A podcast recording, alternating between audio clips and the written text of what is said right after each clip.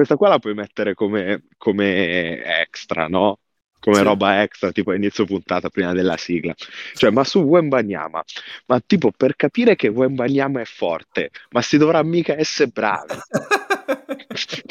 Ma, dico, ma, anche se l'hai scoperto, se dici di averlo scoperto tipo a 13-14 anni, vedi un Cristo a 13-14 anni, immagino già di 2 metri e 5, coordinato come uno alto 1,40 m, cioè, porca puttana, pessino mi madre capirebbe che cioè, cioè, Ho servirà mica essere talento nascosto. Eh, nascosto, cazzo, 2,21 adesso, come cazzo li nascondi 2,21?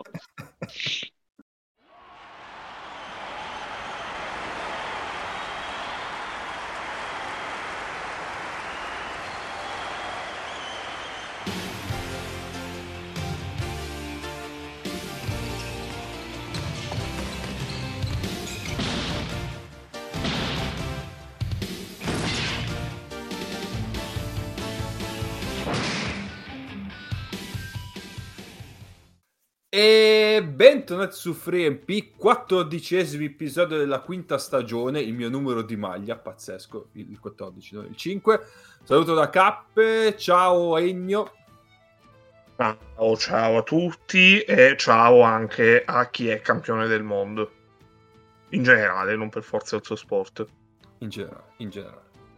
Oh, questa sera non saluto Mago, non saluto Nick, non saluto Nace però abbiamo rimediato un ospite così. Salutiamo, Mago lo salutiamo. Sì, lo salutiamo, certo. Però era Anche perché è un giorno importante per lui, quindi lo salutiamo. È un giorno importante, è un giorno importante, assolutamente. Ma saluto Paolo. Ciao Paolo, bentornato. Ciao a tutti, bentornato. Ma, mamma mia, quanto... adesso mi metto a piangere per le vie di Bassano del Grappa. Ponte degli Alpini Ponte degli Alpini mi si gelano le lacrime, no? segnandomi il volto irrimediabilmente. Eh, ogni tanto bisogna tornare a casa, no? Soprattutto per Natale. E poi letteralmente... Le, sì, ma, magari. che poi letteralmente ero sul ponte degli Alpini, eh? cioè ero proprio letteralmente sul ponte degli Alpini perché, diciamo, per mantenere un certo fil rouge ah, cambiano i posti, ma io sempre passeggiando registro i podcast farlo come le persone normali mi sembra noioso. Assolutamente, devo dire che non si sentono macchine, quindi o non ci sono o le tue cuffie sono davvero potenti adesso. Allora, le mie cuffie sono molto buone, ma nello specifico sono in una zona pedonale. Ah, ok. Qualcosina l'ho imparata, dai.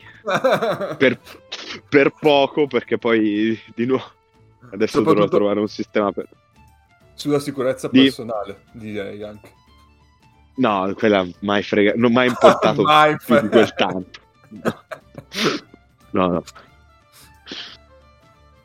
E vabbè. Devi dire qualcos'altro? No? Ti ho interrotto? No, no, no, no. No, io sono già pronto a... alle sevizie alle quali mi, mi, mi, mi sottoporrà Ennio, in realtà. Ecco, allora prego, vai Ennio. Allora, ma, eh, allora, Paolo, la tua domanda è molto semplice. Eh, mm. È Natale, quindi periodo di Secret Santa. Eh, allora, è una domanda un po' contorta, ma eh, devi, devi, capire cosa significa accettare. Allora, con... quello, quello che... Allora, il tuo Secret Santa è Michael Jordan. Ok ma eh, il regalo che ti fa mm-hmm. è sigari pisani. Sigari pisani. Che devi, firma- che devi fumare dicendo che Pisa è meglio di Livorno. è un regalo di Michael Jordan.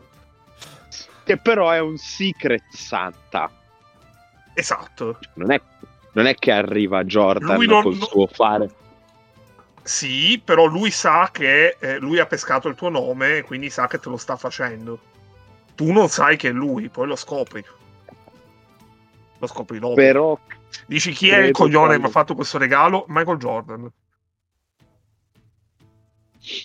Io credo che uno come Jordan apprezzi le, pese- le prese di posizioni e la lotta per i propri ideali la propria identità, quindi risponderò no. Non accetto. E non si allenerà mai gli Hornets, vabbè. Fa niente, ce ne sono altre, ce ne sono altre 29. ce ne sono altre 29, forse di più se finalmente fanno una... finalmente smettono di romperci le palle con questi expansion team e ne fanno almeno uno vero. 5 minuti di puntata e Paolo ha già detto no a Michael Jordan. Possiamo andare, dai. Sì, vabbè, poi... però mi hai, mi hai costretto. Cioè... so, cadeva un'amicizia importante, se no. Eh, eh, sì, sì, eh, eh, eh, abbastanza. No, non si può dire che Pisa è meglio di Livorno, dai ragazzi, ma, ma siamo, cercate di essere seri, eh. Manco i pisani dico che Pisa è meglio di Livorno. Dai, via. Eh, vabbè. Eh, niente, prossimo Egno invece. Proseguiamo. Simo, devi dirmi, Paolo, un paese dove a fine puntata eh, andremo con WikiWand, ovvero la carriera di un giocatore naturalizzato. Allora, io in realtà volevo andare in Africa perché okay. comunque e eh, mi giocherei la Costa d'Avorio. Accetto, accetto la spedizione in Costa d'Avorio e ci risentiamo a fine puntata con la Costa d'Avorio. tutto questo per fare un marchettone a un carissimo amico che questa stagione è anche collega che è andato ai mondiali allenando la Costa d'Avorio. Ma dai? Eh sì. Pazzesco. Questo, sì, nel 2019. Questo, nel 2019 nello staff della Costa d'Avorio i due allenatori erano italiani e il, l'assistente era appunto Luca Palumbo che allena do, dove sono io quest'anno e che ha fatto è andato ai mondiali. Ogni tanto bello. sfoggia un, mera- un, meraviglioso zainetto della Costa d'Avorio.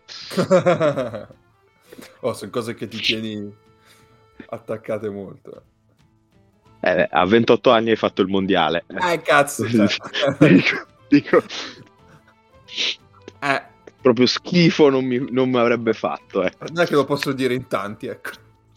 Però no, no. era nel girone con la Cina, quindi hai pure giocato una partita tipo nel Palasport Olimpico con tipo 20.000 persone a vederti.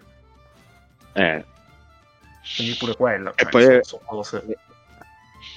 e poi in realtà se, se avete modo di, di, di, di, parlarci o quant'altro, eh, in realtà sono particolarmente gustosi gli aneddoti sulla corsa al mondiale. que- quella è veramente roba d'alta classe. No, perché è un miracolo sportivo. Di fatto è un miracolo sportivo. Loro arrivano ai mondiali perché vincono di tipo 60 punti le ultime due partite che era con, condicio sine qua non per qualificarsi al mondiale. Ce la fanno vincendone una delle due di tipo 42. È di fatto un miracolo. Eh sì, eh sì. Va bene, allora questa è una puntata un po' snella, diciamo, eh, prenatalizia, quindi snella. Poi vediamo se riusciamo a fare la puntata di Natale, quella solita un po' speciale. Però in questo caso, avendo la possibilità di parlare con Paolo, che come sapete è un buon allenatore, possiamo anche andare un po' sul là. Eh sì, questo sei, no? Ti pagano per farlo. Eh. Eh, sì, più o meno. Sì, è vero. No, no, no, no, sì, ah, sì okay. assolutamente sì. No, assolutamente sì. Ok, ok, ok. Quindi possiamo andare un po' più sul tecnico. Eh, per questioni di domande che ci avete fatto in precedenza e per la domanda che avete fatto sul gruppo Telegram. Vi ricordo che abbiamo un gruppo Telegram FreeMP, potete entrare per commentare e scriverci e fate, e fare quello che volete nel limite delle regole, assolutamente. Ehm, riguardo alla Box One, che è stata utilizzata in ben due partite nello stesso giorno e io non, non pensavo fosse possibile invece è successo così quindi io partirei un po' andando a ritroso mm, facendoti rispondere anzi rispondere nuovamente perché in realtà l'hai già data Mhm. una mezza risposta sul gruppo Telegram riguardo al modello EFES ci Sì. chiedevano quanto è possibile replicare quella specie di squadra Allora, eh, la- la- quello che avevo detto nell'audio, che poi magari non tutti gli ascoltatori han- hanno, hanno sentito perché magari non tutti sono sul gruppo Telegram, è che la domanda è molto interessante c- proprio come stimolo di, di conversazione, però da un certo punto di vista parte zoppa perché tu dici come emulare il modello EFES. Non è che esista un modello EFES, esiste l'EFES, la squadra. E nella risposta che avevate dato voi, giustamente si parlava tanto dei due mostri che tendono ad avere la palla in mano nell'Efes, che sarebbero Mi- Mizic e Larkin. Ma in realtà ciò che secondo me rende particolarmente eh, funzionale quella squadra lì è che, che, per intenderci due fortissimi handler e si gioca soltanto pick and roll zipper pick and roll, pick and roll in transizione, in tutte le sans, doppio pick and roll alto. Cioè, si gioca quello. Non, eh, non- non si scappa di fatto, pick, pick and roll in tutte le salse. E se sei una squadra che gioca tanto pick and roll, è estremamente importante chi sia il bloccante di questi handler di pick and roll, perché a seconda di chi è il bloccante è possibile fare o meno determinate difese. E nel caso dell'Efes il bloccante, soprattutto in questo, cioè era lo stesso bloccante anche l'anno scorso, ma per la stagione che sta facendo direi che meriterebbe un, un capitolo a parte. Quest'anno è Plyce, che sostanzialmente abbinato al, al livello e al talento di quegli altri due fa sì che praticamente nessuna copertura di pick and roll sia, sia funzionale, nel senso che se decidi di fare una difesa più a contenere le penetrazioni, quindi un contenimento sui pick and roll laterali, una difesa di fondo, come dicono gli americani, ice, che di fatto sempre un contenimento è semplicemente il difensore di quello che ha la palla invece di buttare contro il blocco nega il blocco e quindi chiude lo spazio contro la linea laterale che per intenderci è la difesa che fanno tutti contro Rodriguez. Tutti! Contro Rodriguez. Ma il fatto di avere diciamo lo spazio che ti libera a fare una difesa di fondo e il pop del lungo. E se il tuo lungo è Plyce significa che sostanzialmente inizia a fare la tabellina del 3 eh, conti fondo 3 fondo 6 fondo 9 e così fino, fino, ad arrivare a boh, che cazzo ne so 24 per cui di fatto l'unica cosa che puoi fare contro l'Efes cioè che quando la prepari a tavolino dici che cosa possiamo fare per non uh, morire di una morte atroce? Eh, cambiamo. Però cambi e allora hai i tuoi lunghi che vengono puntati da Mizic e da Larkin tutto il tempo. Devi andare piccolo ma se vai piccolo eh, quell'altro non è che sia esattamente scarso a giocare vicino a canestro. Perché Plyce soprattutto in situazioni dinamiche è, è un ottimo rollante magari non ha eh, grandissima forza spalle a canestro posto che comunque è rispettabile spalle a canestro. Però in avvicinamento a canestro è molto forte, perciò l'avere Plyce rende questa squadra offensivamente molto molto molto difficile da, da approcciare. E in più Postilla a latere se per sbaglio questi due volessero giocare col terzo uomo di pick and roll, cioè uh, coinvolgere una sponda quando giocano un pick and roll, fondamentalmente le sponde sono due, o il 4, che può tranquillamente essere Clyburn, sì. quindi non malaccio, no. oppure uno degli altri due. uno degli altri due, con, uh, con Clyburn che arriva a bloccare, un altro che arriva a bloccare, o un uno contro uno secco. Quindi cioè, è estremamente difficile difendere, difendere contro di loro, cioè è un mal di testa. Credo che per, per le squadre di Eurolega che ci giochino contro i, i, diciamo per sommi capi l'idea sia cercare, sia cercare di non fargliene fare 80 provare a fargliene fare 70 e come farne eventualmente come farne 81 cioè, cioè queste siano perché non, no, altrimenti non c'è margine. Onestamente non è che ci sia grandissimo margine eh? E mi viene in mente la serie dell'anno scorso contro Milano, dove Milano comunque aveva fatto una disc- anzi, più che discreta difesa sì, a, sì, a evitare sì, entrambi. Poi vuoi anche un po' la condizione eh, che non era ottimale neanche per quelli dell'Efes. Eh. Però era uscita una serie in cui nelle prime due, addirittura tre, forse l'Efes era stato sotto i 70 segnati, una roba del genere. Eh sì, quindi, cioè, comunque, Ma... Però era una difesa molto anche pericolosa perché mi ricordo Stunt verso gli ultimi 5 secondi in punta. Eh, com- cioè, che ti... Sì, a speculare sul fatto che, che non...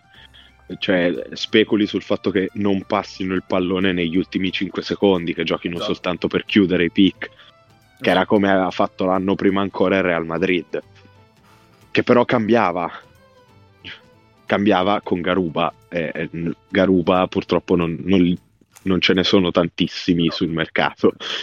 Ecco. No. Beh, certo, eh, eh, sì, perché Melli era il potenziale Garuba, eh, però si è infortunato. Eh, esatto. esatto. Uno, potrebbe, uno, potrebbe, dire a Messina, eh, però avevi Melli che era perfetto per cambiare, Messina ti tira un coppino fortissimo. no, nominando santi del calendario che non pensavi esistessero. Esattamente. E quindi sì, direi che tutto sommato questa è il segreto di Pulcinella, possiamo dire, dell'Efes, avere un bloccante come Plyce, che poi era stato anche San Lee due anni prima. Come poi era stato anche San Lee due anni prima. Come sì, cioè in generale se, se becchi un, un 5 che ti, ti, metta nelle condizioni da rendere critica una qualsiasi tipo di copertura di pick and roll, ti, ti, ti risparmi un bel po' di, di, casini, cioè diventi veramente complicato per gli altri sì. da, da affrontare. Cioè la stessa squadra, mi pare nell'audio su Telegram avessi fatto l'esempio di Nipo, la stessa, paradossalmente la stessa identica squadra con Nibo, che secondo me è un ottimo centro da Eurolega, ottimo, ma chiaramente molto più limitato offensivamente di, di Plyce, diventa molto più semplice da, da affrontare. Perché dici faccio fondo? Faccio fondo con tutte e due. O faccio, no, show neanche perché becchi dei tagli, cioè becchi roll eh, profondi, però eh, a quel punto faccio fondo o faccio contenimento magari alto, magari aggressivo, cambiando presto, la partita diventa molto più semplice da preparare. Mm-hmm. Paradossalmente, quindi c'è anche questo aspetto qua che pur prendendo un altro giocatore che secondo me è validissimo, non tanto quanto Plyce, però comunque molto valido. Beh, ma anche basti pensare, appunto, quando parlavamo di due anni fa che c'era San Lee, la stagione dell'Efes è un po' girata quando Salì ha preso più di minuti di, di Dunston, che è Dunston, cioè... Esatto, esatto. No, ma è esattamente questo il, il, il, segreto. Cioè, ora non mi viene in mente così su, su, su on, on, the go un giocatore con le stesse identiche caratteristiche di Plyce magari un po' meno forte di Plyce, perché Plyce ha anche delle percentuali realizzative che sono al limite del, del reale, certo. cioè in questo momento è veramente troppo forte, troppo forte. e quindi non... eh, Però secondo me se trovassi un giocatore con quelle caratteristiche lì, anche un filino più scarso, secondo me la squadra più o meno sta, sta- si attesta su quel livello lì, perché le problematiche per gli avversari restano identiche. Mhm, mhm, mhm. Non, è che non mi viene, per fare un esempio pratico, non, non mi viene un Mm, giocatore da la- paragonare. Plyce un po' più... meno forte. Plyce di sei anni fa, to, Plyce di sei anni fa, Sì, anche solo. l'unico esempio che mi viene veloce. Eh sì. Ok, direi che, questa- che su, su questa Sì, ci siamo. Invece l'altra che c'era stata fatta era sempre riguardo a, un- a creare un- una condizione simile a quella, in questo caso di Varese però. Quindi una squadra Mm, creata Sì. su determinati dettami molto chiari, molto semplici, che però eh, in questo inizio di stagione diciamo che stia funzionando abbastanza. allora, mm, qui già si può parlare un pochino di più di modello, Sì. cioè nel senso, è- siccome è un po' più generica come contesto, allora si può parlare un pochino di più di, di modello. Quello che mi viene da dire è che io se devo pensare a come costruisco una squadra, come penso una squadra, prima di tutto penso a come vorrei difendere. In, eh, non tanto come, come vorrei attaccare, per quanto sia abbastanza importante, ma se devo costruire un gruppo di persone che devono giocare assieme, io personalmente inizialmente penso a come voglio difendere. Se mi voglio rifare al modello varese, di fatto io voglio cambiare su tutti cercando di minimizzare il numero di, di mismatch che regalo, cambiando Mhm. di fatto. Perciò, secondo me, voi avete dato una risposta super citando il Basconia, perché di fatto, se hai una squadra in cui, eccetto un giocatore in campo, tutti gli altri sono dai due metri in su, tendi ad avere questa situazione. Per estremizzarla al massimo, vorresti un giocatore da 5 che mm, non soffra il marcare gli esterni. E auguri, sì, non sono così comuni, diciamo. No, non sono così comuni, però magari a trovare un giocatore che non soffra troppo marcare i 5 e quindi tu possa cambiare su tutto, magari costringi gli altri a giocare poco pick and roll contro di te. Cioè ad andare molto veloce, giocare magari uscite, quindi stai sempre nel tuo, perché anche lì cambi tutto e diciamo, la butti un po' sulla confusione. Però ecco, se voglio costruire una squadra, prima penso a come questo gruppo di persone debba difendere. Poi magari penso a come sono messi in attacco. Ad estremizzarla, cioè da, da 2 a 4 sicuramente, forse anche 5 i miei giocatori de- sia- devono essere indistinguibili, quindi di fatto vai a fa- in realtà vai a costruire una squadra molto grossa. Per l'Eurolega, dico, cioè se lo devo Se parametrare all'Eurolega vado a costruire una squadra molto grossa, cioè probabilmente gioco con 25 minuti da playmaker Dante Exum per dirne uno. Eh, Statoransky sta gente qua tra gli esterni metto Sì. Mm. Uno secondo me è perfetto per fare questa roba. eh, si sta guadagnando minuti a Utah, Sì, pian pianino, Eh, infatti che è dove era? Fontecchio, che era Basconia, non a caso. Non a caso era, era il Basconia. Secondo me la squadra che aveva prima il Basconia ne ha preso uno molto molto giovane che sta più o meno su quella roba lì, cioè fa, fa l'esterno di fatto, ma Procida fa quello, sì, fa l'alba. quella roba lì L'alba, perché ti dà un... Sì, è l'alba, Perché c'è... però Procida più o meno un, fanno lo stesso percorso più o meno probabilmente. Mm, è un giocatore per fare quelle cose lì, cioè se se in certi quintetti, tra virgolette, Procida marca il 4 degli altri, tanto se, se fai una difesa a cambio su tutto, chi marchi all'inizio del possesso è del tutto irrilevante. Questa, questa ecco, così vi do un esempio no, di vita vissuta a un livello chiaramente molto molto più basso, Ok. molto molto più basso, che però vi dà l'idea. Giochiamo settimana scorsa una partita eh, under 19 contro una squadra che chiaramente con delle logiche diverse, però aveva tutti giocatori molto simili tra loro. Ovviamente non perché erano enormi, giganteschi e pieni di talento, ma perché nel campionato under 19 eccellenza come è normale che, ci, che sia, ci sia, ci sono delle squadre di ragazzi tutti più o meno uguali e non necessariamente altissimi. E noi che siamo una squadra un pochino più grossina, soprattutto in certi ruoli, per noi era qua- quando usciva gente dalla panchina, rimettere a posto le marcature è un disastro. E lo dovevo fare io, perché era no, due assistenti e io ero l'assistente che tra le altre cose aveva anche questo compito. E mi, mi sono ritrovato in più di una situazione in cui le marcature non mi tornavano a inizio possesso, ma per mia fortuna, A, loro giocavano tanti giochi che partivano con un pick and roll, B, noi eravamo in una difesa di cambio sistematico.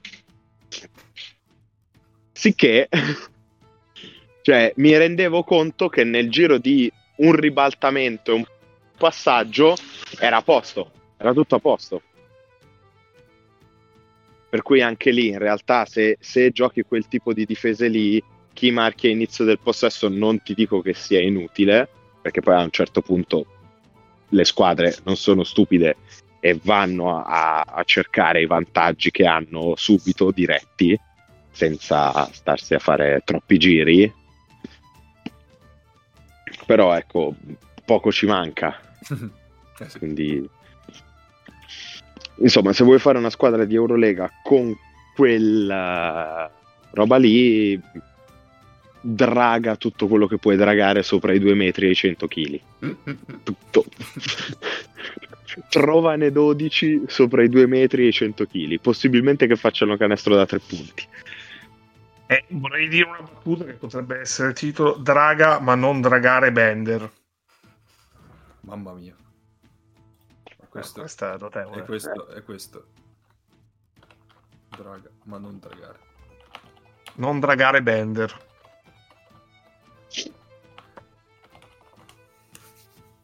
Sì. Eh, poi avevamo parlato... ehm, perché c'era una cosa correlata. Sì, No, io avevo fatto, avevo fatto un'osservazione su- sulla squadra. Eh, volevo capire se Paolo come la vedeva su questo. Secondo me una squadra può essere competitiva anche per vincere, o comunque aspirare a fare le Final Four, che significa vincere, se è in grado di avere un 4 con fisico, cioè che non vada sotto nel caso in cui dovesse andare spalla canestro, in difesa soprattutto. Eh, profili mh, come profilo in sé mi è venuto in mente idealmente il Clyburn di 5 anni fa piuttosto che un profilo attualmente esistente tu come la pensi? Eh, allora, la tendenza che, osservavamo anche in ufficio, guardando le partite assieme, o uno ne guardava uno, uno ne guardava un'altra. E su questo abbiamo fatto anche un video ai nostri giocatori in merito, è che nel- nell'Eurolega di, delle ultime due stagioni, soprattutto in questa stagione, è pieno di esterni che vanno spalle. Cioè, tantissime squadre vanno a prendere vantaggi andando spalle con gli esterni. Magari non solo ed esclusivamente per concludere, anche se ce ne sono diversi che, che chiudono andando spalle, però ci vanno tanto con gli esterni. Sicuramente avere un 4 con fisico ti permette innanzitutto eh, di non andare sotto con spalle, soprattutto contro qualcuno di magari un po' più grosso di lui, di giocare con quintetti tra virgolette molto leggeri. Perché tu giochi quintetto leggero, la, la squadra avversaria dice ah diamo la palla sotto spalle e in realtà eh, quando tu giochi un uno contro uno spalla a canestro, quello che stai facendo è giocare un isolamento sul quale è estremamente facile aiutare. Perché di fatto un uno contro uno spalle a canestro è un isolamento su degli spazi molto, eh, molto compressi. Il problema qual è? Che sugli stessi spazi d'aiuto, se la palla esce fuori, invece di passarla a uno che magari è a 9 metri dal canestro, la passi a uno che è piedi in terra a 6,75. Che è la ragione per cui è comunque così utile e così funzionale continuare a trovare delle situazioni per dare la palla in quegli spazi del campo.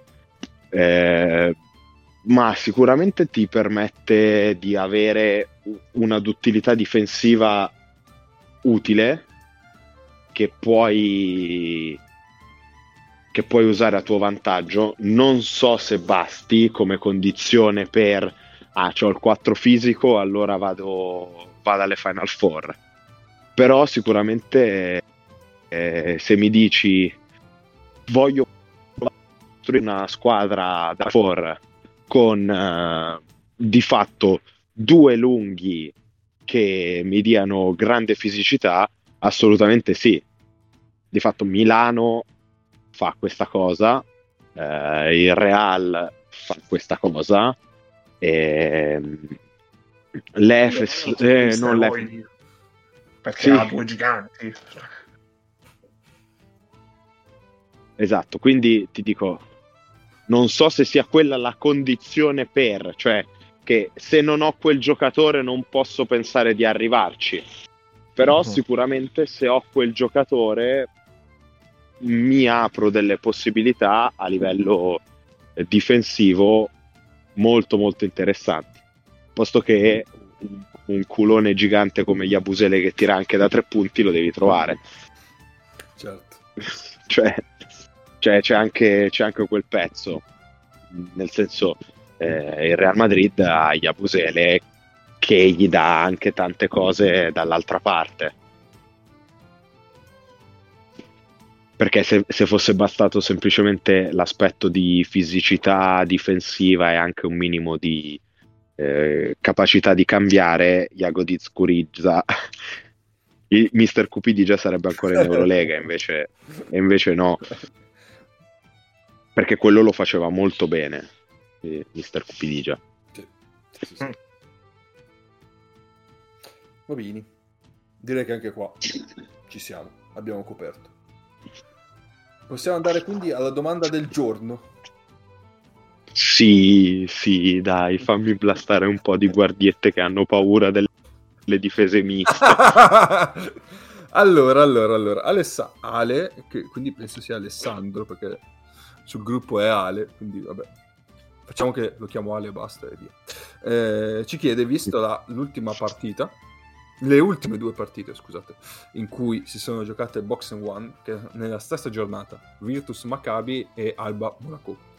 Eh, in contemporanea esatto. quasi addirittura. È proprio, è proprio, per quello che io, quando ho letto il tweet di My James, avendo visto Virtus eh, Maccabi, ho pensato che si riferisse a Virtus Maccabi. In realtà no, si riferiva alla partita in cui l'Alba gli ha imposto 40 minuti di Box and One. Ciao Nick! Scusate, è qua il clinic sulla difesa box and one? Ah, guarda, stavo giusto partendo Arrivo. ora. Ma sei in macchina?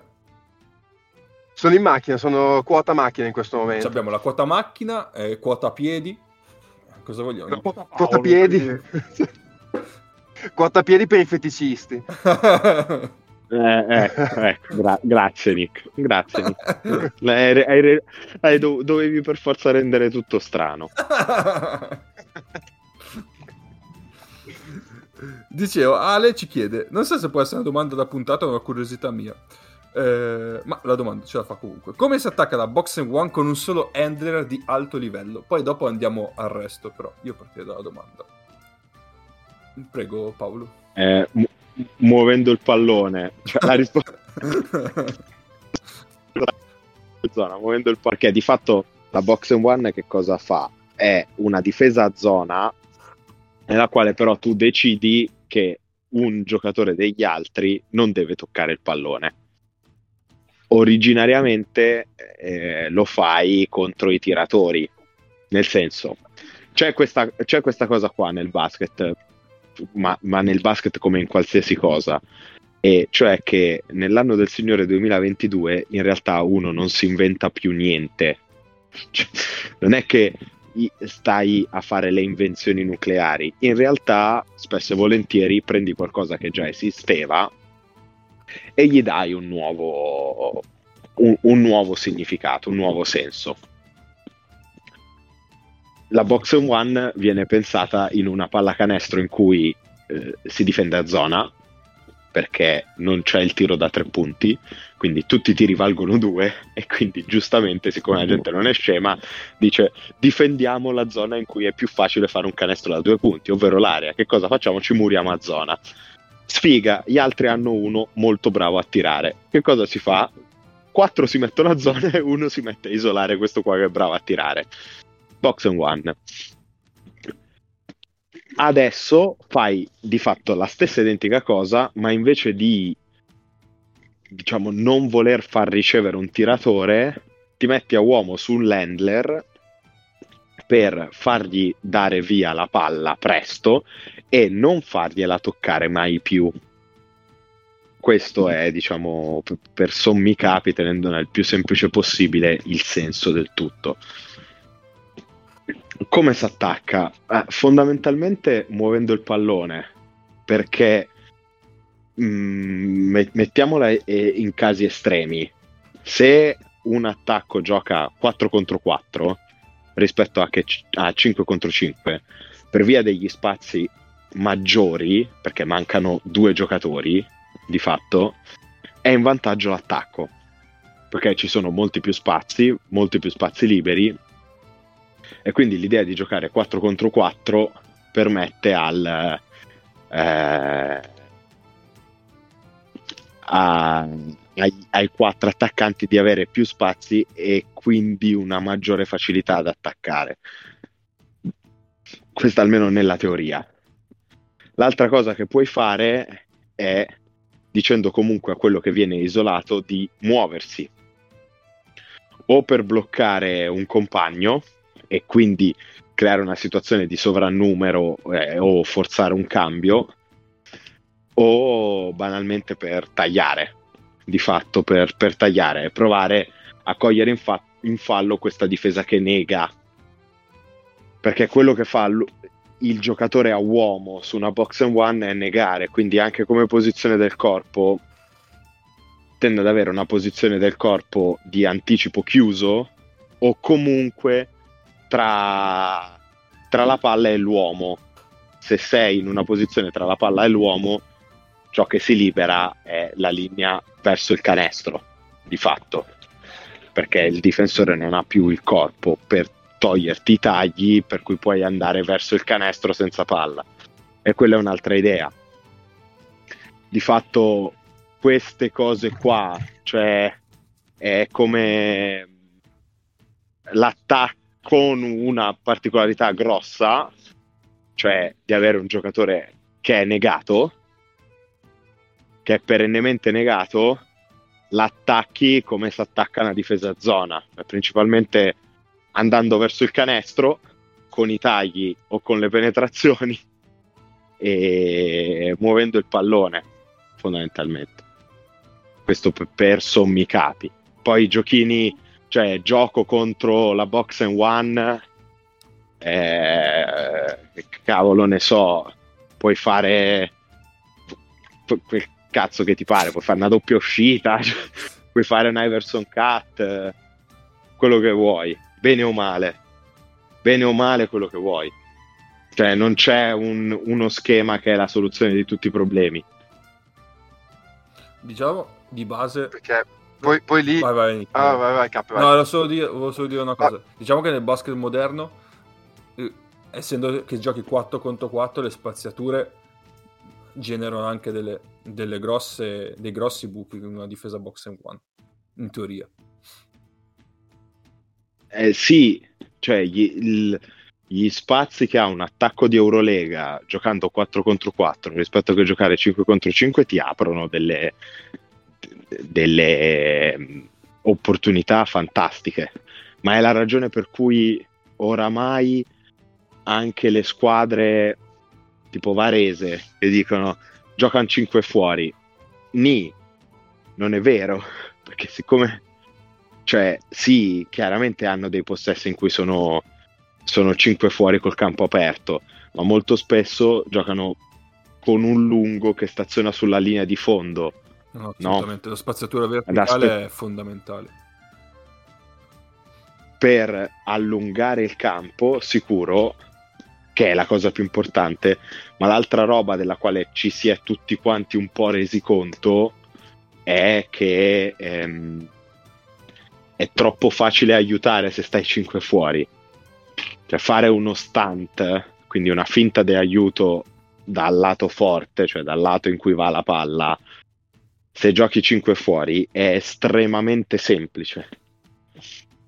Estremamente semplice, che che cavolo ne so, la ragione per cui se andate a vedere una partita anche di livello basso, quindi magari non campionati giovanili eccellenza, anche campionati giovanili regionali, under 14 o under 15, le squadre che giocano 5 fuori fanno una fatica immonda, sti ragazzini fanno una fatica immonda a penetrare per andare verso il ferro, perché i difensori degli altri, senza che vengano istruiti su questa cosa, cioè proprio la tendenza dei bambini ad andare verso il pallone, sono estremamente facilitati dalle spazzature in campo ad andare verso il pallone e a chiudere la linea di penetrazione. Quindi tu vedi questi allenatori incazzatissimi, ah, ma hai fatto i raddoppi, ti sei messo a zona. No, non è che mi. cioè, parto dal presupposto che io ero uno di questi qua, eh. Cioè, io ero uno di quelli che diceva ah, cosa fai messo a zona? No, deficiente, idio- stupido idiota, è che è, cioè io lo dico perché mi sono macchiato di questo, di questo grande, pe- grave peccato. Cioè di non avere idea di che cazzo stessi dicendo, fondamentalmente. E allora metti dei 5 che hai sul perimetro, ne metti uno sulla linea di fondo, nel famoso dunker spot, e che ne so, se vuoi provare a giocare dando la palla dentro un contatto interno, lo metti sul lato della palla. Se invece vuoi dire al, al ragazzino o al giocatore senior, nella fattispecie di Varese, che in realtà non ti interessa dargli il pallone, basta che pigli i rimbalzi ed è fondamentale per l'azione di gioco, mentre te sei interessato all'uno contro uno sul perimetro, lo metti dall'altra parte così allunghi lo spazio di aiuto del suo difensore e apri degli spazi per degli scarichi corti su quel taglio o banalmente per, per fargli pigliare il rimbalzo più facilmente. Grosso modo è questo. Dicevi Nick? Esatto. No, no, che, che poi eh, per le due partite su cui poi è venuto fuori il tema della box and one quest- questa settimana e poi alla fine è anche tanto una questione di chi hai in campo e delle, di come esegue e di come è capace di fare, nel senso che vabbè, l'Alba l'ha fatto 40 minuti contro Monaco e comunque per quanto io capisca il ragionamento di Mike James, perché tendenzialmente, lo dicono anche tutti gli allenatori, cioè col livello che c'è in Eurolega, una difesa, tra virgolette, zona, eh, se la proponi per troppo tempo poi c'è un livello di comprensione tattica della pallacanestro che gli avversari si adeguano e poi ti leggono, però poi nella realtà dei fatti l'Alba in realtà con quello stratagemma lì in realtà è riuscita a stare in partita. Eh, mentre invece la Virtus l'ha messa in campo gli ultimi 5 minuti come arma, diciamo, tra virgolette, a sorpresa per provare a recuperare una partita che era compromessa. Però da un lato eh, il Maccabi secondo me in due o tre azioni l'ha anche attaccata bene, cioè col concetto giusto, hanno portato un blocco in mezzo a, a Lorenzo Brown eh, alla Virtus interessava solo tenere qualcuno appiccicato a Lorenzo Brown, quindi sostanzialmente andava a cambiare pick and roll con uno dei due uomini davanti della scatola a zona e quindi comunque un esterno. Il lungo era liberissimo di rollare verso il, la lunetta pa- credo che non mi ricordo se Sorkin o Cohen perché hanno giocato loro due come lunghi per il Maccabi, hanno ricevuto due volte il lunetta, problema è che poi lì quando si sono girati, hanno visto una partita davanti, non hanno saputo cosa fare. E, lì a quel punto come esecuzione non c'è niente da dire, nel senso qual è quello che devi fare, cioè tu hai creato un super vantaggio lì, però poi eh, in una situazione mi pare che è partito uno scarico in angolo, un giocatore marcato in angolo, quando Sorkin aveva due metri davanti a sé per andare a tirare, ma è chiaro che non ha l'abitudine a farlo. In un'altra occasione credo che si sia fermato e è tornato indietro a ridare la palla a un esterno. Invece dall'altra parte Monaco, eh, dopo il primo tempo, eh, sostanzialmente ha detto ok, una volta che James prende la palla in mano, non la lascia finché non ha attaccato uno contro uno. Gli altri si sono messi quattro angoli sostanzialmente. James attaccava uno contro uno, batteva l'uomo uno contro uno tutte le volte e quando andava a canestro costruiva un vantaggio. Monaco dopo, se non altro, ha cominciato a costruire attacco da lì. Poi è una situazione estrema perché comunque tante volte ti ritrovi con un, tiro, tra virgolette, buono dopo un passaggio, che non è una cosa tanto naturale eh, a livello no. Eurolega. Eh, e quello comunque Monaco un pochino l'ha pagato nel senso che ci sono state situazioni dove oggettivamente c'era un tiro da prendere e, e vedevi dei giocatori che eh, erano quasi più inclini all'extra pass e, e, l'Alba è rimasto in partita anche per quel motivo lì ma Monaco ha avuto dei momenti in cui ha fatto strisce di canestro dei momenti in cui eh, è una cosa che va contro le tue abitudini e magari faceva 0 su 3, 0 su 4 dall'altra parte l'Alba magari andava in transizione e riusciva a rimanere in partita però poi alla fine due approcci uguali, comunque alla fine poi ha cambiato anche la qualità dei giocatori che avevi in campo, perché oggettivamente il Maccabi in questo momento fuori da Lorenzo Brown, trattatore di palla senza um, Wade Baldwin, poca roba. Eh, Monaco un'altra qualità e si è visto. Detto questo comunque, insomma, l'Alba alla fine ha perso con un tiro sulla sirena, quindi hanno comunque avuto ragione loro, mi viene da dire. Sì, sì allora la, la questione di quando questa non è una cosa che succede tanto in Eurolega, succede a livelli più bassi. Te ti metti a zona palesemente per speculare sulla capacità di, eh, di far canestro degli altri, no? Certo.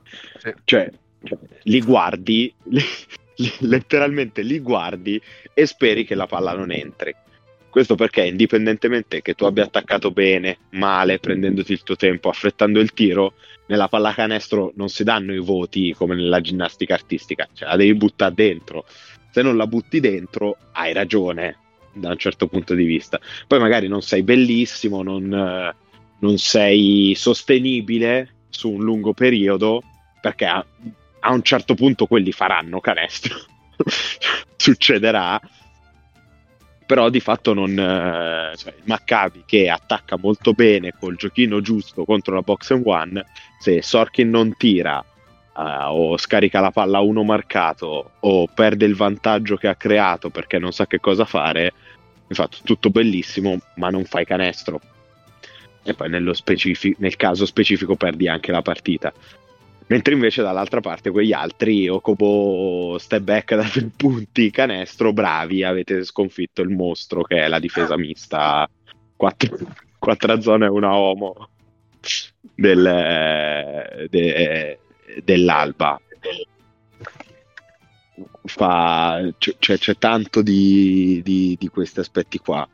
Eh, le due squadre hanno trovato delle soluzioni diametralmente opposte, cioè una provando a giocare strutturato contro quella difesa, quell'altra facendo l'opposto, cioè se, se mi danno questo, cioè eh, Mike James che deve giocare uno contro uno sulla palla tutta la partita, eh, giocheremo penetra e scarica di Mike James eh, marcato a uomo tutta la partita.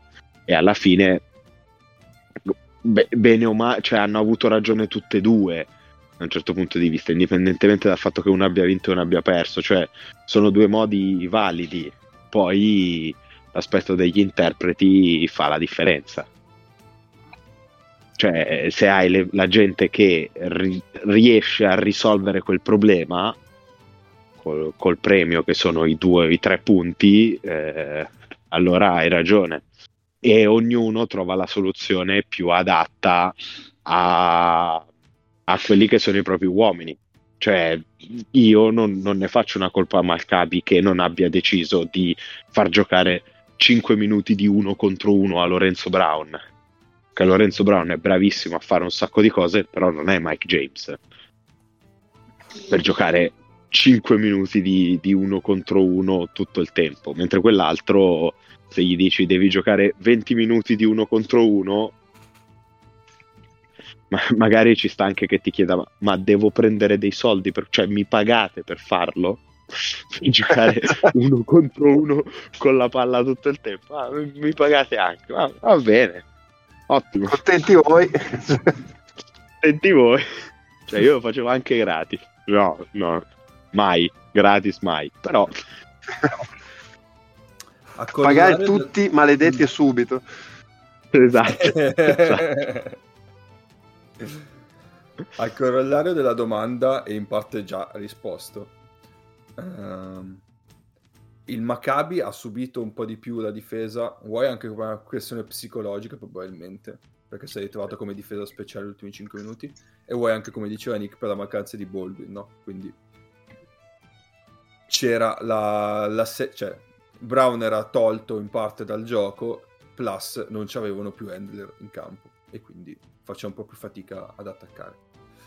E dall'altra parte invece io di per lì avevo pensato subito alla partita tra Virtus e Maccabi quando, eh, riguardo al tweet di James, perché poi l'ho scritto anche sul gruppo, ma io non penso che l'Alba possa, possa fare una difesa box and one per 40 minuti quando comunque c'hai anche Okobo come trattatore di palla, che è uno comunque che sa attaccare.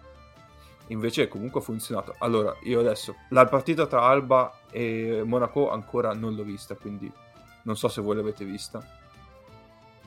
Io ho visto l'ultimo no, noi... Ok, quindi noi in ufficio, mm. in ufficio ci siamo scaricati tutti i possessi difensivi del, dell'Alba. tutti. Cioè, proporre tutti una difesa così, per... eh, abbiamo appena detto. Quindi interessante da studiare. Allora, la questione de diciamo, trattiamola, seppur molto particolare, come una difesa a zona. I, la problematica, che poi non è una problematica, è la figata delle difese a zona, è che ti costringono a difendere di squadra molto più di quanto no, non si faccia uomo.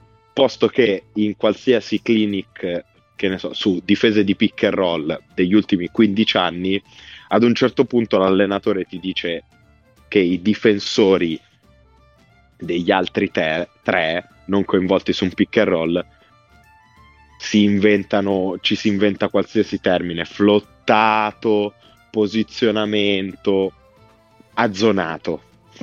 Gli altri tre su un pick and roll sono a zona. Fine.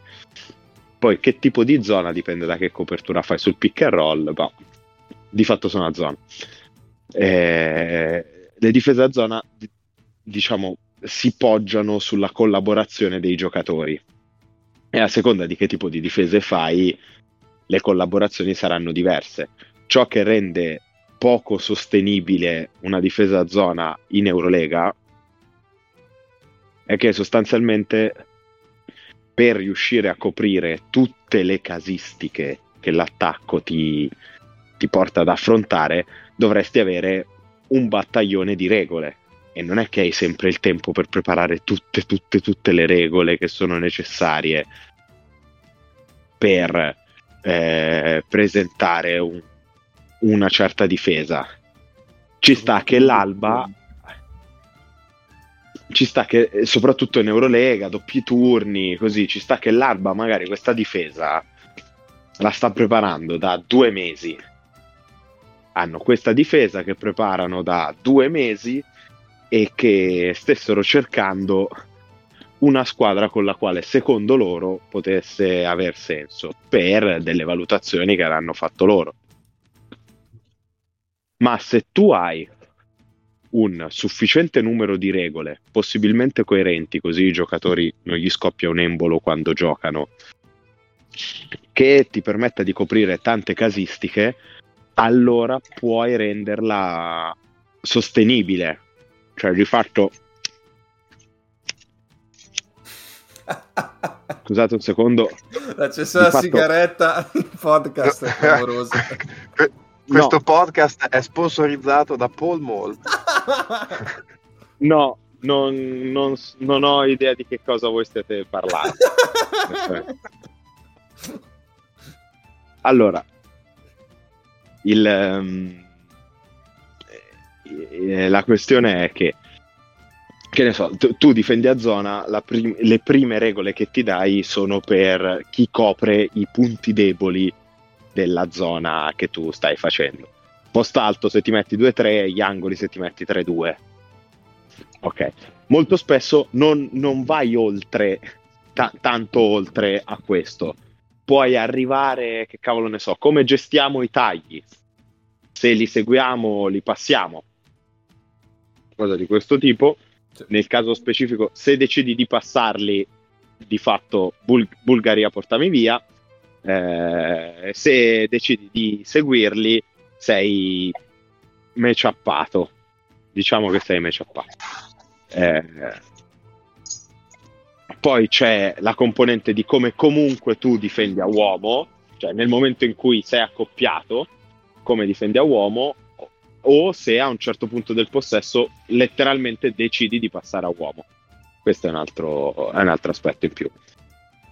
Tante più regole hai e riesci a rispettare all'interno di un possesso difensivo, tanto più sei sostenibile, perché nel momento in cui l'attacco trova una casistica che te non sei in grado di difendere o che non, gestisci male, batte lì e di fatto ti fa cambiare difesa. questo è, è, è diciamo, il giochino. Quindi le difese a zona in Eurolega non, uh, so, sono ritenute poco sostenibili per questo. Nick? Perché? No, sì, scusate, sono nel dramma nel frattempo perché sono chiuso fuori da casa mia, cioè c'è il cancello di casa mia che non si apre e le chiavi che pensavo fossero del cancello in realtà boh, probabilmente sono di un'altra casa e quindi in questo momento io sto girando sui viali di Bologna cercando uno stratagemma per entrare in casa mia. Eh... Eh, ti lasciamo a questo pensiero allora. eh, no, no, no, ma da, mm, mi, mi, inserisco volentieri così nel frattempo ammazzo il tempo e penso, ah, penso okay. a qualcosa. No, com- com'era, la, com'era la domanda iniziale? No, la questione era quella appunto... Mm, era partito il discorso riguardo al fatto che eh, la, alla, al Maccabi, scusami, mancava un secondo handler, mentre a Monaco comunque sì. aveva Kobo. Poi Paolo ha, ha un po' eh, ampliato il discorso. Divagato. Sì, sì. sì, no, no, ampliato. Lì... In cui hai parlato anche Ma delle lì... Ci sta, nel senso, secondo me, è appunto il discorso di prima, nel senso che sono state due scelte corrette, fatte probabilmente da presupposti diversi, nel senso che eh, la Virtus aveva bisogno non è che que- fino a quel momento avesse avuto grossi problemi difensivi perché era la partita era tipo 64 57 a 5 minuti alla fine quindi la Virtus non è che avesse avuto problemi difensivi. La Virtus ha usato quella leva difensiva per provare a trovare qualcosa in attacco mi viene quasi da dire.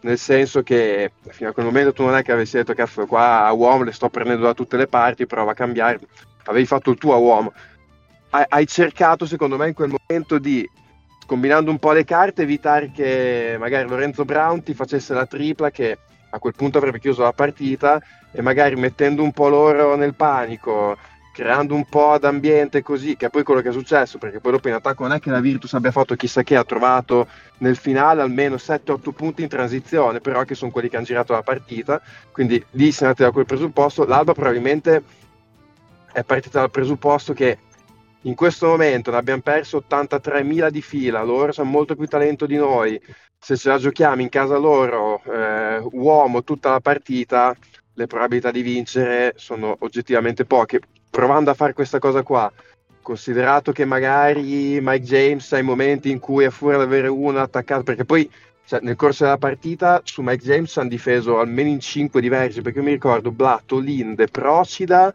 ehm, un altro il 9 che non mi ricordo il nome e probabilmente anche un altro. Cioè, ci sono state relazioni dove Mike James è andato a mettersi un angolo e probabilmente se avesse avuto in mano un oggetto contundente avrebbe spaccato sulla testa di quello che lo marcava perché beh, infatti poi alla fine fa quel tweet lì proprio sai, come per dire ma avete proprio rotti i coglioni 40 minuti così siete stati veramente fastidiosi e quindi probabilmente loro sono partiti anche dal, dal presupposto di proviamo a metterla dentro perché al netto che magari non subiremo 70 punti però è una cosa che nel complesso della partita ci può far recuperare un po' di svantaggio come poi effettivamente è successo.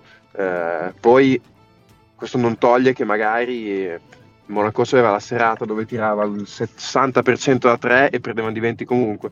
Però ecco, sono due ragionamenti partiti da presupposti diversi che comunque hanno funzionato. Poi hanno funzionato anche perché Monaco, eh, se non ho visto male, specialmente nel primo tempo, ha giocato spesso staggerando Okobo e James eh, poi nel secondo tempo meno, eh, però nel primo tempo ricordo diversi possessi dove in campo c'era uno o l'altro, eh, poi dopo si sono adeguati, eh, però ecco, a, a, seconda delle serate, dei contesti, anche del motivo per cui la fai quella difesa può, può starci in tutti e due i casi. Ecco. Poi chiaro, se non hanno un secondo handler tendenzialmente viene meglio. Sì, sì, viene decisamente meglio. No, ma, ma può, può, anche essere semplicemente un ragionamento del tipo, secondo me Okobo con la palla in mano per gli altri è, è, meno, è meno efficace rispetto a Mike James. E comunque se va al ferro, se te sei box and one, non è che non riesci ad aiutare al ferro, eh. Sei molto... Sei molto molto attrezzato per aiutare su una penetrazione verso il ferro, quindi probabilmente il ragionamento che hanno fatto è quello. Volevo vedere un dato, sto aprendo il file perché... Uh, un secondo solo. Tanto ciao Nace, bentornato. Anzi, cioè, benvenuto perché quando c'eri ancora non ho iniziato a Ciao faccio la quota macchina stasera. Eh, ce n'è già una tanto. Eh. Ah, guarda, guarda, ti lascio la quota macchina che sono riuscito a parcheggiare. Vado in casa e accendo il computer. E quando riapparirò non sarò più quota macchina. Quindi hai trovato delle chiavi, mi stai dicendo questo? Dicendo no, in realtà ho parcheggiato, ho parcheggiato per strada. Poi nel proseguo della mia vita andrò a riportare dentro la macchina, tipo sfondando il cancello, credo con un martello. Io vorrei dire, che, mi, vorrei dire che mi dissocio. Perché mi dissocio da questa tendenza di 3MP di podcast e contro eh, la sostenibilità dei trasporti e a favore del, eh, eh, del registra tu il podcast su un treno. Beh Ennio io ho già in famiglia uno che lavora nella sostenibilità. Onestamente devo bilanciare un po' le cose. Quindi, infatti lavoro nella logistica che è la sì, cosa meno que- sostenibile al mondo. Tutto, il tutto questo con l'ospite slash ex fondatore che è due ore che cammina a piedi, cioè più sostenibile di così. Ma infatti, oh, ma di che parliamo? Eh, no, volevo controllare l'assist percentage di Okobo che è attorno al 20%, quindi magari avevamo fatto delle, ah, quindi... in mente, magari avevamo fatto delle votazioni sul fatto che comunque non la passi tantissimo, quindi anche se lo lasci eh, in una difesa invece no uno contro uno magari comunque non ti genera comunque tiri per gli altri, invece no, tutto sommato genera. Invece no, si sono messi box one alla bersagliera.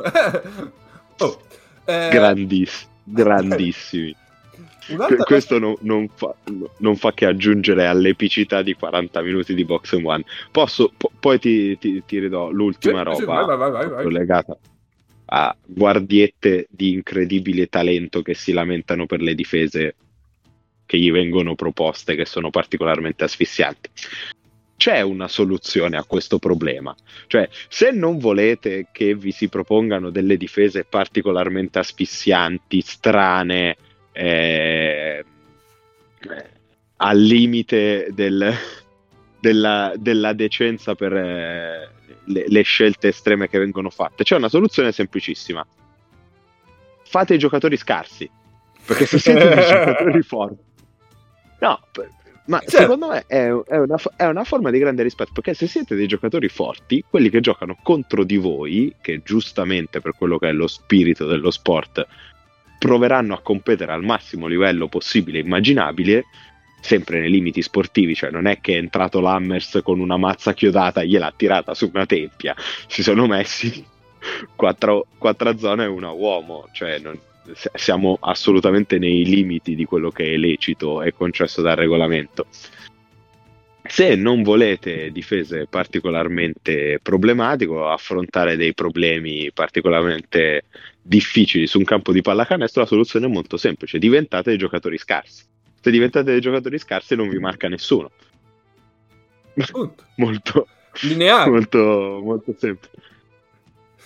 Assolutamente. Cioè, io capisco capisco lo sfogo nervoso. Porca troia, che palle! 40 minuti con uno faccia a faccia e altri quattro piantati in aria che si muovevano dimenando le braccia e togliendo le linee di passaggio.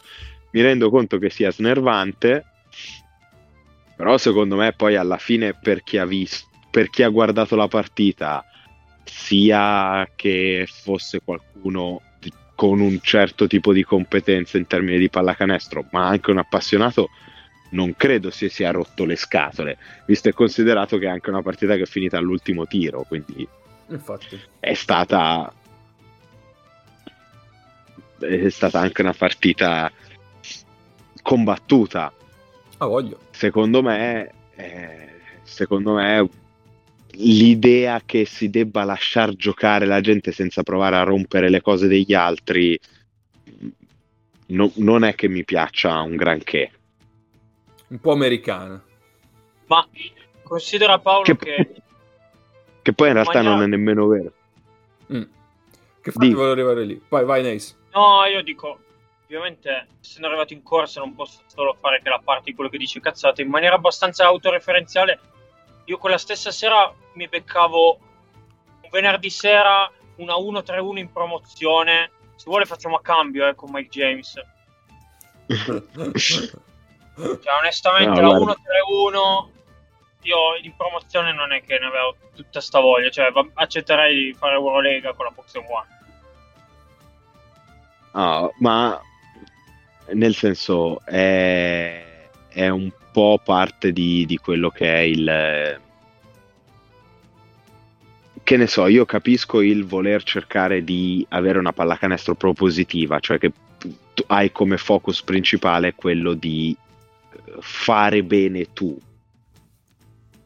Però innanzitutto le due cose non si escludono, cioè costruire bene io in attacco, fare le cose belle io in attacco e provare a spaccare la roba degli altri. Cioè giocare in, giocare in difesa significa questo, provare a rompere la roba degli altri. Secondo me in, cioè, si fa tanto l'esempio degli Stati Uniti, che poi è l'NBA, perché al college fidatevi, provano a rompere la roba degli altri tutto il tempo, perché dicono abbiamo 28 partite, la nostra stagione è questa e dobbiamo cercare di vincerle praticamente tutte o quasi per andare al torneo e quando siamo al torneo, se vuoi vincere il torneo, le devi vincere tutte perché è eliminazione diretta. Fidatevi che provano a spaccare tutto quello che possono spaccare degli altri. C'è Syracuse che è, è, un programma cestistico fondato su questa cosa. Eh, oppure eh, cioè, eh, in NBA sì, ma in NBA non è vero che non, non provano a rompere le robe de- degli altri, lo fanno e come? Ai playoff, quando conta e quando c'è il tempo per farlo certo. e per prepararsi. Beh, perché beh, per spaccare c'era, la... c'era stata la gara 6, sì, la gara 6 di finale NBA, quella del 2019 dove fanno boxing one su Curry, i Raptors di Scariolo. Eh, ma eh, lì hai il tempo per farlo perché poi la, la cosa è questa, che lo sforzo, diciamo, fare le cose bene te, soprattutto in attacco, costruire te, ehm, interpretare i vari schemi che giochi nella maniera più intelligente possibile, richiede un pochino più di sforzo rispetto a eh, allenarsi per spaccare la roba degli altri. Mm, effettivamente spaccare le cose degli altri da quel pu- dal punto di vista di tempo è un pochino più economico, ma un pochino più economico. Cioè, se non hai il tempo di farlo, n- non ti viene bene. Non hai fatto né l'una né l'altra cosa. Io volevo poi arrivare al punto in cui mh, già qua qualche volta abbiamo detto in NBA c'è un po' la tendenza, comunque in America, che se trovi un punto debole delle difese avversarie lo martelli 48 minuti, no? Eh, sì. Gli esempi sono vari e infiniti, no? C'è il, il classico punto debole della difesa, quelli ci vanno sempre dritti, no, non è che poi cambiano ogni tanto e dire vabbè questa azione lo lasciamo in pace, no, lo martello da 48 minuti. Io di conto quindi mi, as- mh, mm, mi aspetterei un discorso de- uh, simile anche per il discorso difensivo. Se l'Alba ha visto che quella difesa funzionava, ma perché devono fermarsi dopo un po'? Ma, ma, ma, è, ma, è, ma è, esattamente così. Esatto. È, è, funziona esattamente così. Esattamente. Quindi, no, cioè il discorso era legato al fatto che Mike James diceva eh, dovete venire con un piano migliore, non potete propormi 40 minuti di sta roba qua. Ma se sta roba qua funziona, il, il piano è perfetto. Il, il piano è perfetto. Guarda, ci sono un po' più di tutto bene, perché ti ho rotto i coglioni così tanto che sei andato a lamentarti. piano perfetto. Perfetto. Avessi vinto la partita sarebbe stato meglio. Eh, esatto. Sì, perché poi cioè, non fosse andata bene che tipo le prime due o tre azioni ti ammazza eh, quella difesa, cioè non porta buoni frutti, ma non è che continuano a farla.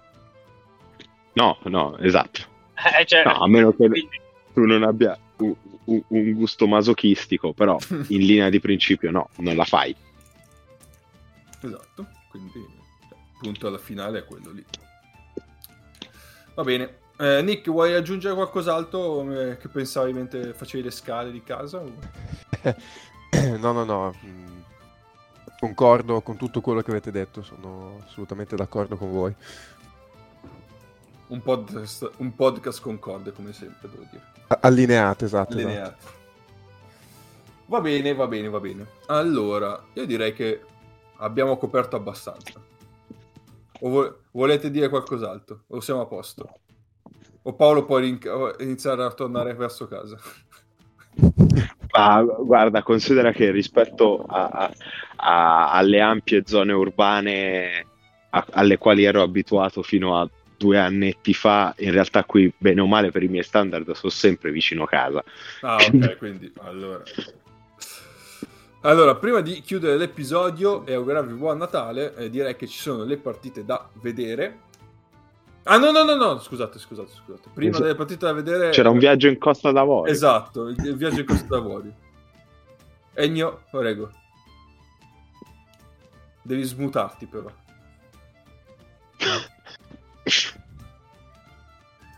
Magari sono addormentato. Vabbè, facciamo la partita da vedere intanto.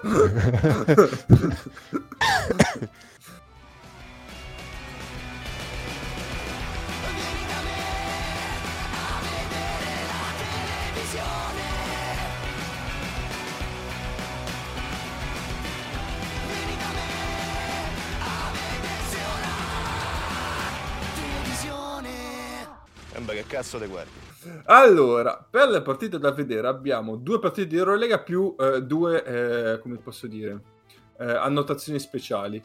Perché giovedì, per quanto riguarda appunto Eurolega, abbiamo Olympiacos Stella Rossa. Eh, penso che probabilmente c'è l'esordio di Campazzo, però non lo so. No, no, no non può perché hanno il, black, il mercato bloccato. Ok, devo ancora pagare la tangentina per... Ok e, e, hanno ancora il mercato bloccato. Eh, eh, mentre venerdì vi, vi, proponiamo un croccante Efes Panathinaikos. Qua sono sicuro che torni Grigonis in realtà, che l'ho detto oggi. Eh... Sì, sì, si è già allenato, si è già allenato oggi. Esatto, esatto, esatto, esatto. Cioè, sì, oggi martedì, sì, oggi. Esatto. Invece, per quanto riguarda le due partite bonus, non sono da vedere, ma è proprio una segnalazione perché abbiamo due Eurocup Finest, eh, posso dire. Abbiamo Trento Slack. Trento Slack che è la partita, l'unica vittoria dell'anno scorso di Trento, quest'anno è già quota 2, quindi... E, e poi il derby europeo, Parigi-Londra. Eh, cioè, una partita importantissima. Eh? Oh, è il derby europeo. Ah. All'inizio pensavo uh-huh. Che cominciassi le partite de... dell'NBA Christmas. No. No. c'è la Serie A il 26, eh? Ha voglia se c'è, però vabbè. C'è. O se no, eh, non so se usciamo prima ancora, ma i quarti di finale di eh, Coppa Italia di Lega 2 Vabbè. tra Natale e Capodanno. Vabbè. Allora, aspetta che... che scrivo Egno per vedere se è vivo. Però anche tu, Neis, che consigli la, la Coppa Italia di Lega 2, che poi si chiama A2. Cioè, mica tutti hanno i gusti di pallacanestro doppia che, che abbiamo eh. noi. Che, che, allora, che, già la 2 è, è, un grandissimo livello, eh. Non se la caga nessuno. Non se la non caga se la... nessuno. Ero tentato di andare a Cremona. Però... Per quale delle due? Eh, ero andato a Cremona Pistoia, ma ho un impegno. Vabbè, vado poi a fare. Quale? A... Quale Cremona? Sono due. La Vanoli. Ah, ok. Di Cremona ce n'è solo uno. L'atteggiamento di Ness mi sembra. No, quello questo. è Livorno che ce n'è solo ah, uno, okay. mi pare di, sape- di, aver capito. Sì, assolutamente. no, no, andrò poi a fare Pistoia Forlì a inizio gennaio. Pistoia Forlì. Che comunque eh, i, i bassi fondi, che tanto bassi non sono del basket italiano, domenica c'erano 4.700 rotte persone a Forlì per, per Forlì Fortitudo. Eh, sì, partita sì. sentitina Forlì Fortitudo. E se consideriamo i non paganti che chiaramente c'erano al palazzetto, siamo sopra gli 8.000 per il derby di Livorno, signori. 8.000. A proposito di partite sentite. A proposito di partite sentite, sì, hanno fatto un, uh, un, un, vlog molto carino. I ragazzi di Quinto Quarto, che è un podcast che segue il campionato di Serie B da quest'anno, tutta la Serie B, perché fino all'anno scorso praticamente era soltanto il girone C. Da quest'anno è tutta quanta la Serie B.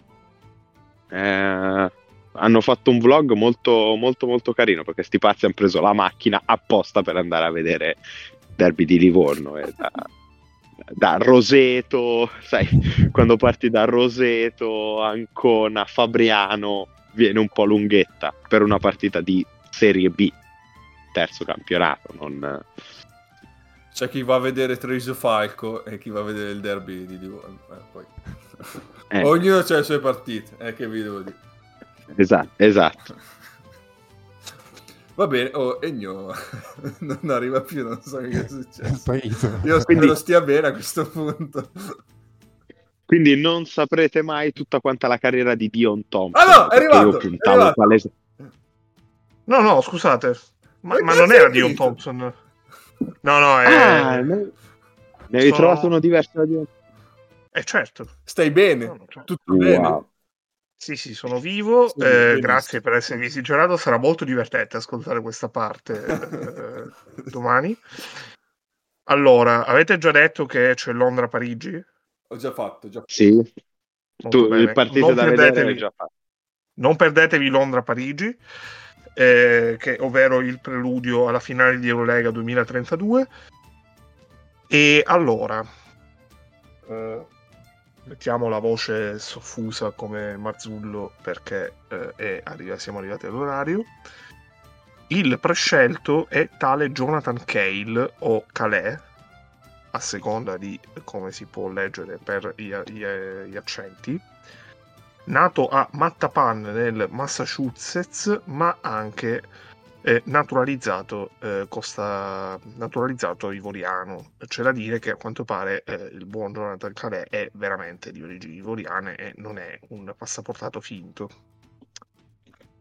Allora, come Dion Thompson e Costello. Esatto. a Providence, a Providence Jonathan Calais giocava come eh, centro, nonostante sia un 2-0-3 e fu protagonista della medaglia d'argento vinta a Afrobasket 2009, che tra l'altro si giocò in Libia. Eh, quindi voi pensate Afrobasket 2009 giocato in Libia. Pensate Libia 2010, 2009, tra l'altro 2000, Afrobasket 2009 doveva essere originariamente organizzato in Nigeria, ma la Nigeria eh, non rispettava le regole FIBA per l'organizzazione del torneo. Quindi pensate quali regole potevano essere non rispettate dalla Nigeria, ma da, dalla Libia sì. E dopo queste valutazioni, ehm, eh, Jonathan Calais eh, vinse quella medaglia d'argento insieme, tra l'altro, a tale Issife Sumaoro, che eh, non credo abbia parentele con l'onorevole Sumaoro, che salutiamo, e eh, il buon Jonathan Calais ebbe questa interessante carriera. Eh, abbastanza banale in realtà perché eh, lui inizia a giocare in Polonia all'Anwil, poi gioca in Germania ai Finizhagen, va in Portogallo a Urense, eh, poi Leida, Corunia, di nuovo Urense e chiude la carriera nel 2015, quindi a soli 30 anni perché è un nativo del, è un nato nel 1895, 1985 e, um, a Lille Metropole. Io però vi vado a leggere, eh, siccome il buon eh, Calais fece anche il Mondiale 2010, io vi vado a leggere alcuni dei centri eh, contro cui, dei lunghi contro cui eh, il buon Jonathan Calais dovette far fronte nella fase a gironi del Mondiale di Turchia 2010. E, e vi leggo anche in quel caso della, eh, dei centimetri d'altezza di tali giocatori. Allora, iniziamo dalla Cina, dove c'era eh, Zhang Xiaochu eh, di Berkeley, University of California, eh, 221 centimetri poi eh, Yishen Lian 213 cm e il leggendario Wong Zizi 213 cm anche lui. Poi c'era la Grecia con solo eh, Ian Vujukas eh, 211 e ovviamente Ioannis Borusis 213 facciamo le cose più sul serio e andiamo con la Russia che poteva vantare. Alexander Kaun eh, 211 Timofei Moskov 215 e poi comunque a gradire c'erano sia Voronzievich eh, un giovanissimo tra l'altro Andrei Voronzievich che ai tempi aveva solo 23 anni e tale Alexei Shukanenko che ai tempi giocava nella Dinamo Mosca poi i padroni di casa della Turchia, che eh, potevano vantare eh, Omera Chic, 214, eh, Ersan Ilyasova, che probabilmente ai tempi aveva già, 20, aveva già 32 anni, però ufficialmente ne aveva già 23, eh, Semi Erden, che gioca ancora, tra l'altro, ricordiamolo, e eh, Ogus Savas, che gioca ancora anche lui. Ma chiudiamo con Porto Rico, che eh, è una squadra comunque di notevole tonnellaggio, che poteva vantare con 216 cm di altezza Daniel Santiago e con 220 cm quella gran pippa di Piper, Peter John Ramos. Che, eh, Peter John Ramos ha una carriera leggendaria che però non vi leggerò perché se no facciamo veramente notte. Posso dirvi che ha qualche apparizione, posso dirvi soltanto che ha qualche apparizione nei Leones de Ponce, che è una squadra che tanto amiamo all'interno di questo podcast. Leones de Ponce, che è la squadra preferita dai livornesi. Esatto. Que- questa la capisce, credo Paolo e forse qualcuno, non lo so, qual- chi altri. Se, se, se, ci ascolta qualche, esatto, qualche, qualche bandita a Livorno. A posto? Ah, oh. Hai finito il viaggio, Egno? Sì, sì, direi di sì. Ho finito il viaggio di questa settimana. Eh, la prossima settimana ho deciso che deciderò io il paese. E faccio un accenno di totalitarismo. Solo un accenno. Di eh, quindi preparatevi perché ha dieci giorni per prepararsi, quindi si fanno episodi a parte, uno spin-off. Allora, io ti dico la verità, in realtà volevo fare una roba tipo eh, legata anche ai mondiali di calcio, però argentini non ce ne sono. Giocatori de- significativi che sono stati naturalizzati dal Marocco non ce ne sono. Eh, Croazia è banale perché eh, c'è Jolin Smith che è sostanzialmente l'unico anche se ci sono un altro paio di nomi, però sono abbastanza conosciuti. E la Francia non c'è nessuno, quindi eh, dovrò veramente estrarre un, un, coniglio dal cilindro. Mm. Eh, ma siamo fiduciosi nelle tue capacità di rovistare nel torno.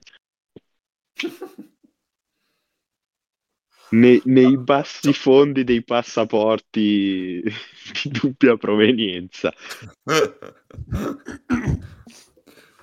Va bene, va bene, direi che siamo arrivati in fondo, quindi innanzitutto io direi che ringraziamo Paolo per essere passato. Eh. Grazie, grazie a voi per aver tollerato non so quanti minuti di, di, di mio sproloquio rimani pur sempre il fondatore di questo podcast. Ma teoricamente sei te, però... No, ok. Vabbè, io, me, lo, me, lo, prendo. Sto... Eh sì. No, no, no, eravamo in tre, quindi la cosa è divisa per tre. E... Mannaggia, io sto grave peccato me lo volevo vendere. Invece te lo accolli per l'eternità. Merda. Eh vabbè. Eh, e poi vi auguriamo buon Natale, visto che la prossima puntata uscirà proprio, anzi, sicuramente dopo Natale. Quindi per intanto vi beccate i nostri auguri. Poi, nel caso della puntata speciale, eh, vediamo se come la salta fuori anche quest'anno. Diciamo, diciamo che i 10-15 minuti di attesa, forse anche meno, in cui eh, mi avete aspettato e io ero sparito, sì. eh, sono un bel regalo che vi scalderà mentre guarderete eh, i soliti programmi natalizi. Ah, Va bene. No, no, ovviamente non era fatto apposta, però eh, sì, quest'anno, quest'anno, ci sarà, eh, quest'anno ci sa- stiamo lavorando per voi e le tradizioni vanno rispettate all'interno di questo podcast. Assolutamente. Va bene, quindi niente, ci salutiamo, ci sentiamo settimana prossima, mangiate bene, guardate basket e che altro dire. Ciao.